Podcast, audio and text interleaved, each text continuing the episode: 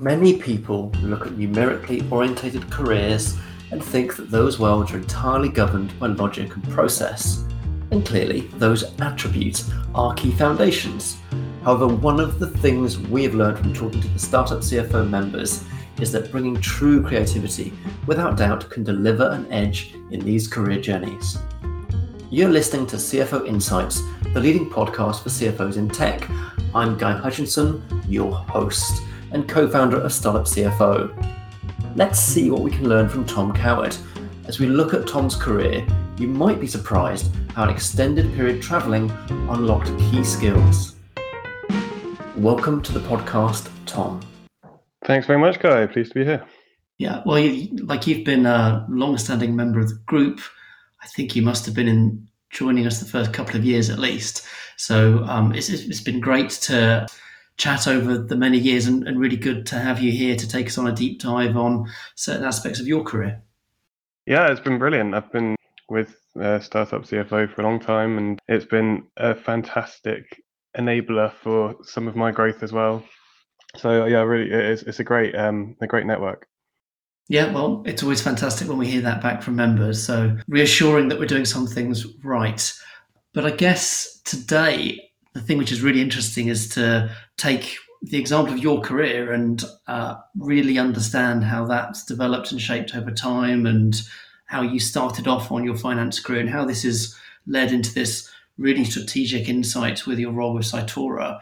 It'd be really interesting just to dive into the early foundations of your finance career and uh, how that how that became the thing that you were gunning for. Yeah, absolutely. Well, I can start out with my, you know, did a maths degree, and off the back of that, went into um, into Deloitte in audit. So that was a three and a half half year qualification, ACA. So I became a chartered accountant, and in that in that three and a half years, I had a great time. I learned an awful lot, and you know, you got got to see a real diverse variety of companies as well in audit. So going into you know big um, FTSE 100 companies, going into kind of um, family-owned businesses, agencies that are part of bigger, you know, bigger groups. Um, and as part of that, I, I got a feel for where I did and didn't want to be. So after, you know, and obviously working for a company like Deloitte, with you know thousands of people across the world, it's um, you know, I realized that what I was really looking for well, actually, I, I didn't come upon this realization myself. It was a, a, TED talk by Dan Pink called where he talks about autonomy, mastery, and purpose, uh, and that just massively resonated with me. And I, I felt like the best way to really uh, to get all all three of those things, so it is by joining an early stage company. So at that point, I I did some googling for you know not not knowing anyone in the startup ecosystem at the time just googled like how to work in startups. And i went to a, a website called work in startups and found a job on that which was a jobs board. And yeah ju- just joined joined a company called Yieldify which was 10 people big at the time. Uh, and that was a marketing tech company. And it was just brilliant. We, we, you know in, in three years we grew from grew from that you know 10 people to 180 people went through you know seed and series a funding and it was just a brilliant, brilliant experience. And, and I I learned a hell of a lot in that time, and I really didn't know what I was doing. So go, you know, going going from having a lot of support in the Deloitte system where you've got the hierarchy, you've got managers, and constantly getting you know feedback, and they they're really good at that. You know, going through the qualifications, you're just constantly learning, um, but you know, in a structured way. To then go get thrown in at the you know at deep end of a, a high high growth startup doing everything for the first time where you haven't really seen anyone else do it right. Just made made a ton of mistakes. But what what yeah, I got a lot of value from the the startup CFO network as well because the none of these problems are being solved for the first time. You've got a group of people who have been been through it and seen it and done it a million times. Yeah, that that, that really helped me a lot. Yeah, well, that's where the group is really handy. I mean, most of our members probably did have a corporate life before they were in startup world and you know the point that you make where there's a lot more structure but you're also restricted as to what you can own you don't have as much autonomy i think nearly everybody finds that journey where suddenly you've got loads of autonomy but a huge number of things to solve and there's that itching feeling that probably other people have figured this stuff out and you just need to find them. And that's really where our group startup CFO adds adds lots of value. And were there early learnings at Yieldify? Because it was quite a big growth journey, right? You were there during very steep periods of growth. Were there early findings that you discovered that, that, that helped you think about how your CFO career would pan out in the end? Yeah, absolutely. Um, I, I mean, firstly, the you know what, what what we've already talked about that you know it's not uh, you know any any problem that's being solved has already been done before. So don't you know you don't necessarily need to build everything from the ground up. In fact, don't try and uh, try and solve things with the path of least resistance where possible. Yeah, definitely don't over-engineer. You know, we we we implemented a yeah we we implemented an ERP too soon. We don't we you know we we definitely didn't need to to go to that stage uh, when we did. I think uh, so, so. Some of the learnings are just focus on the on the most important things. Uh, really, really uh, focus, focus, focus, focus as as much as you can. Narrow it as much as you can. Really, just solve the the most pressing issues. Don't over engineer. And I mean that, that that's that's a real um, lean startup approach that is uh, is important. Yeah, those are good lessons. I think it's quite easy for founders to think that because they're doing something that's really big, that the solution needs to be big.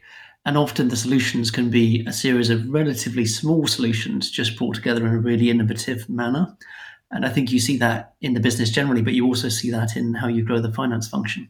And then when you started to think about the next thing you would do in startup world and the ideal business that you would grow your career in, how did how did that pan out? How did you start to think about the role that you would end up in, and particularly how you found your role and uh, started to work with the, the founding team at Cytora?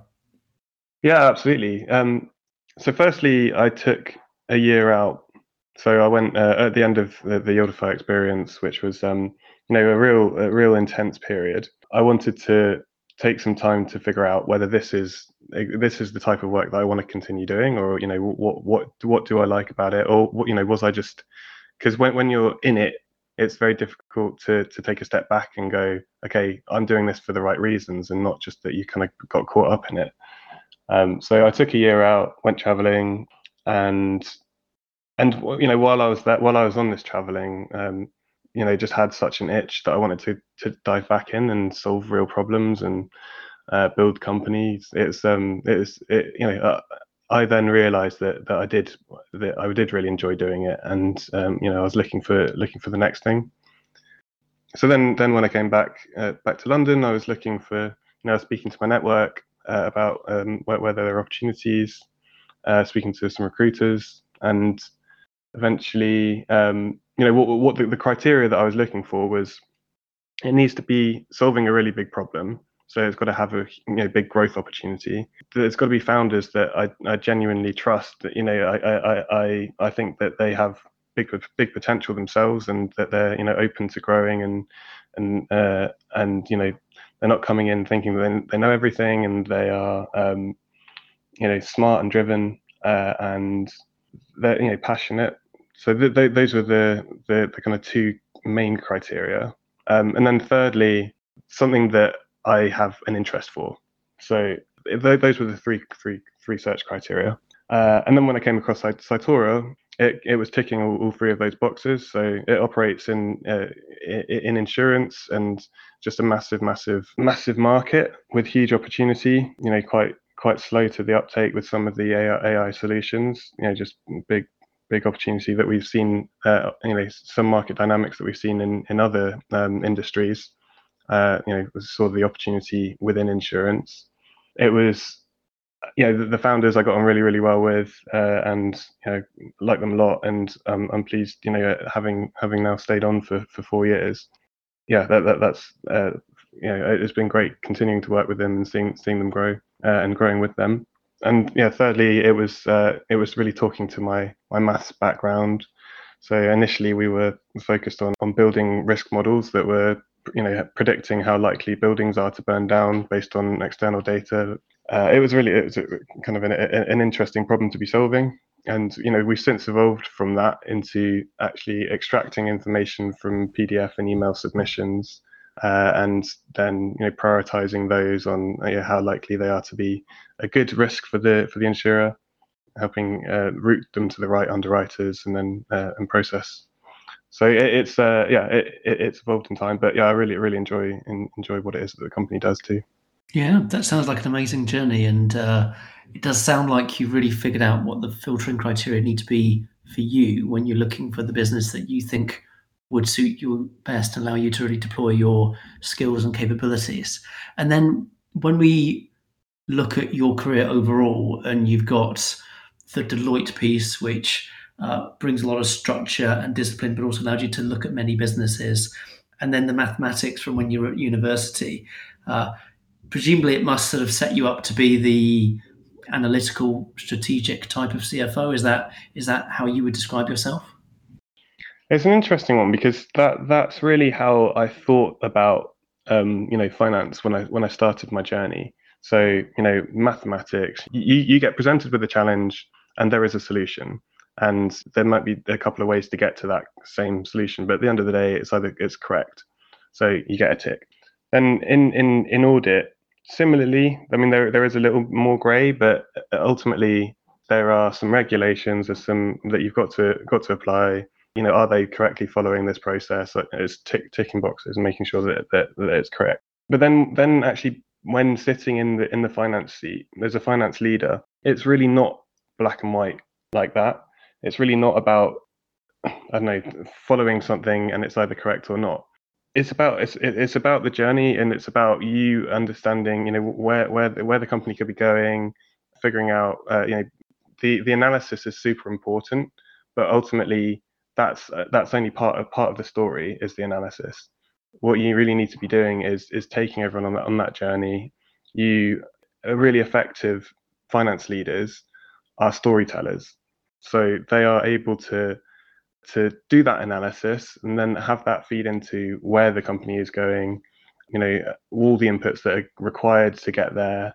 Um, engaging the people who who also need to be uh, as a part of that process, whether those are uh, investors, board members, the uh, employees, um, you know, um, yeah, I mean, uh, like other stakeholders like customers and things. So yeah, it's um, it's a yeah, really really powerful tool. When you were thinking about that and realizing this was important development for you and really help you to add lots of value, what what types of things had you done in the past that you felt helped you to bring these stories alive and really use that storytelling as a communication tool? So it was a, it was a, it was something that I was particularly bad at. It was something you know I was getting feedback regularly. You know when um in the earlier days of my in my career, you know it, it's all well and good giving a presentation like this is something that needs to be done, but um you know when when you're not starting with the why, leading people on that on that journey, helping them uh, and giving them you know the validation. It might be clear to you why, but unless you're able to communicate effectively to them, that uh, that this is the, these are the reasons, then you know you're not going to get anywhere. And I was constantly getting that feedback that I was either overcomplicating things, and part of that may have been you know as a result of some you know imposter syndrome somewhat, where you want to come across as being really intelligent and um, you know maybe you, you've got you've got everything covered and look at look at all this in-depth analysis. Really, the best you know to, to, to do it effectively, even if you're just talking about one thing, that it seems like a really simple metric. If you're doing that really, really well, then that's way, way more effective. So, so some of the things that I uh, I did to to try and hone that skill after after getting that feedback was come away and and write a, a, a like a a fantasy fiction novel. So I I did that. I mean, part you know when I was traveling, that was that was my goal was to to write that while I was away um, and you know wrote a, a story of over seventy thousand words, um, and I've been working with a literary mentor since on on honing it and uh, getting it to a point where it, it, it's it's finally kind of finished. Wow, Tom, that that that's amazing. I'm not sure we've got another member in the group who's written a book. I mean, it's uh, it's quite a thing to go and do that, and, and, actually even to go and do it on your gap year, where presumably there were probably quite a few distractions that could steer you away from the desk. Yeah, I mean, it was it was um, um the it, it, was, it was an amazing opportunity to to do it actually because when you're when you're doing the traveling, there is quite a lot of actual traveling involved. So it's quite simple just to kind of get open your notebook or uh, you know, or, or, or, open the laptop while you're sat in an airport departure lounge, or you're, um, you know, wait, waiting. Or you, you might just be at, at, at, the beach or whatever, and and the, and also you, there's so many different amazing things happening around you while you're doing this traveling that there's it, it's a it's a part it's a point of great um inspiration you know while while traveling around going around eastern europe uh, sorry uh, like uh, asia and uh, australasia and places like that and just seeing all these different plants and animals and everything it um you know it, it leads leads to leads to inspiration. So it was it was a great time for me to do that. And when you're taking this these learnings that you developed on your gap year about how to express things and to build this narrative. So it's kind of really rich and the steer and, and the story goes home. Uh, do, do you find that when you're presenting things say externally in a board meeting or with investors or something like this that you're deploying those skills differently from when you present to the employees or is it broadly the same skill set? I think broadly broadly it's the same skill set. I mean ultimately what the goal is with the communication is that you know you have an understanding of uh, of an idea that you're trying to you know communicate to the other the other person or the other group of people whether those are board members whether those are employees. And they're, they're going to have different incentives. And you you know you, you need to properly understand what their incentives are to effectively communicate. I think that's one of the biggest learnings as part of that writing process. Because i i i partnered with um another friend of mine who you know we we challenged each other uh, on on this book writing. And he was a brilliant character builder but actually not not as strong on uh, on narrative. So uh, w- w- whereas i was um i was building a, you know a clear narrative but the characters just were not were not um were not distinguished and clear enough. And and it was brilliant working with him because he'd often tell me this this is not what that character would say. They're like I think that's this other character, or you know, and he'd help me hone that, and and that's because of these incentives. Like you, you know, you got to understand who the characters are, um, and what what what's driving them to then better understand, like you know, like what what what decisions they might be making and how they might be thinking, feeling about it. And that's the same with any presentations, communication. You know, whether giving feedback in one-to-ones, like you really need to understand why you know what is driving that that individual um, in order to effectively communicate uh, the points.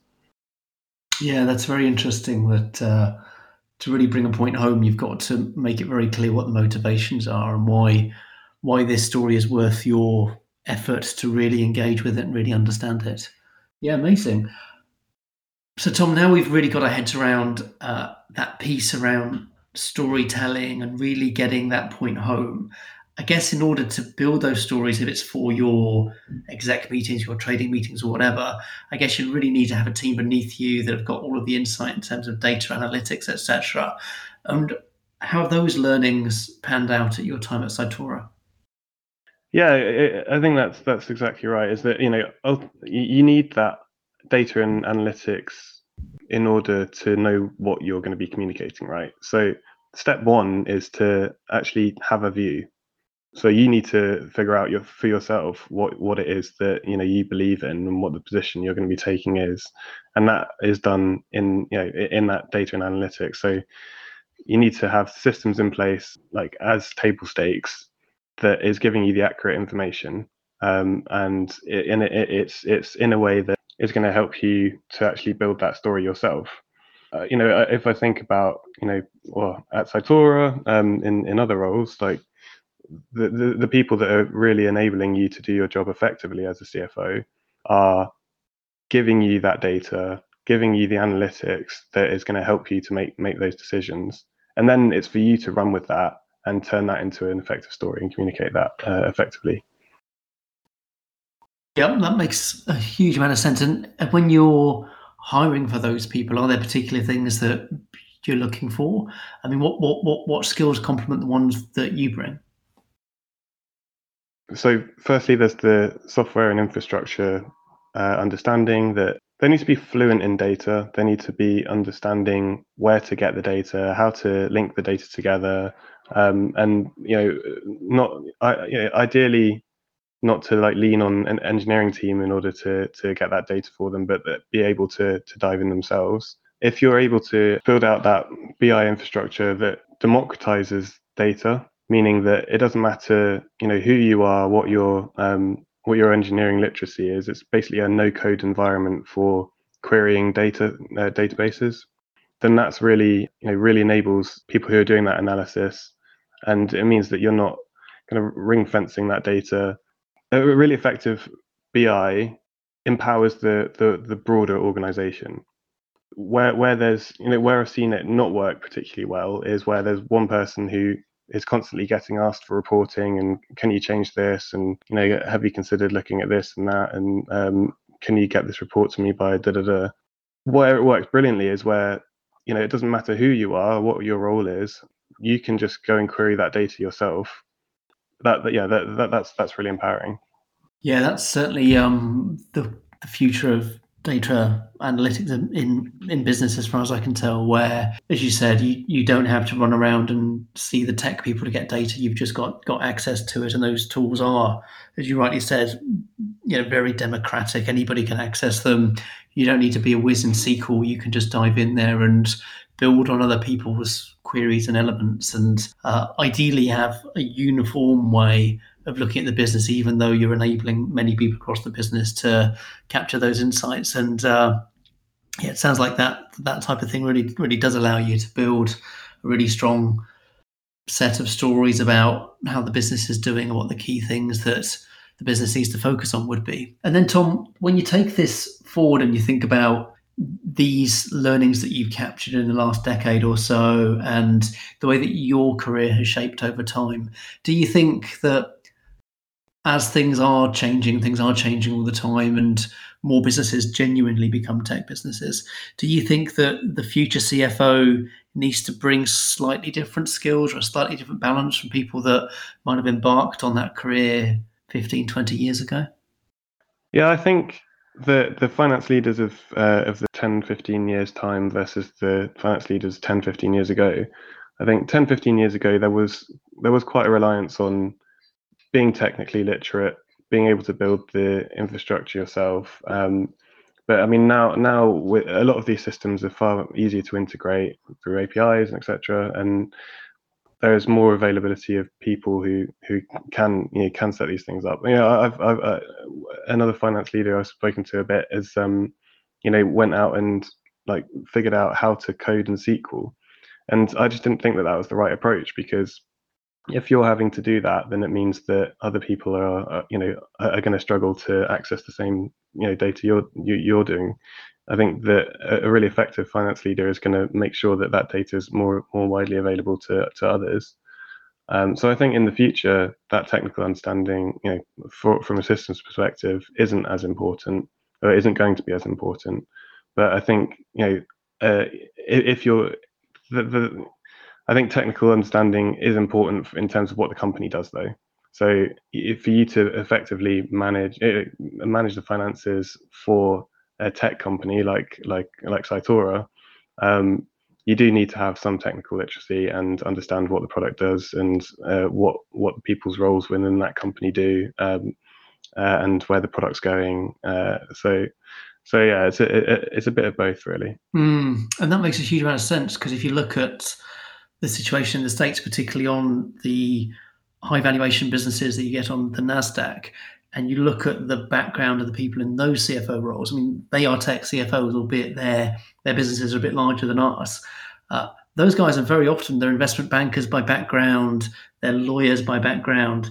Uh, they very rarely are accountants. Have really come up through being a CFO in an early stage tech business. That's kind of evidence for your point, which is you don't need to be a technical accountant, nor do you need to be the one that builds the planning model, nor do you need to be the one that has the um, analytic knowledge about tools to build a BI function, but you do need to be the person that can uh, shape how those requirements need to be formulated uh, and shape what those outcomes need to be, and also look towards taking those data points, building those stories, being able to make sure you've got excellent comms with the city and they completely understand your narrative.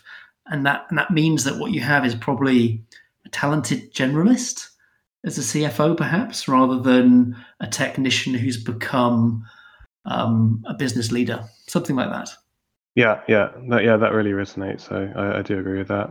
Um, I think ultimately, I, I, think that's the that's the fun bit as well for me. Is the um, uh, is is that making things happen? Like there's do, doing the analysis is is interesting and sometimes kind of um, it is taxing and the, the, the, there's there's fun in that in intellectually stimulating but I think that what you know what why you join a, a, a company you know no matter what stage is to really drive impact uh, so you know it's making the decisions it's you know effectively communicating so that some of those things will, will get will, will happen it's that it's then executing which is uh, it's great to be able to focus more on that yeah, absolutely. I completely agree. And uh, does bode well for uh, the talented generalist or the person who's happy to jump between silos in the old world, the banking and legal and the finance silos, and able to make those leaps, really understand the business that they are at the helm of and drive impact. I think um, that's a very good uh, yeah. way of framing the way that CFOs of the future are going to need to think about themselves. Yeah, definitely. I, I think CFOs of the future, you're not a you're not a specialist in finance. You're a specialist in the company you work for. I completely agree, Tom, and that and that's very well phrased. Tom, I'm conscious of time, and uh, I could I could talk for um, quite quite some time on this topic because it is fascinating. It's really interesting to hear about your experience. But as always on the CFO Insights podcast, there's only so much time we can commit to making these episodes. But Tom, uh, it's really been a pleasure to do this, um, an even bigger pleasure to have you as part of the group for the last seven or eight years. Uh, and I'm sure we're um, really keen to have you back on one of these topics on a future episode. No, thanks so much, and uh, looking forward to uh, listening to the other podcast. Thank you for listening to CFO Insights, brought to you by the Startup CFO Membership Group. If you're looking to develop your finance career, please check out our L&D program at startupcfo.tech. And if you haven't subscribed to this podcast already, you know what to do.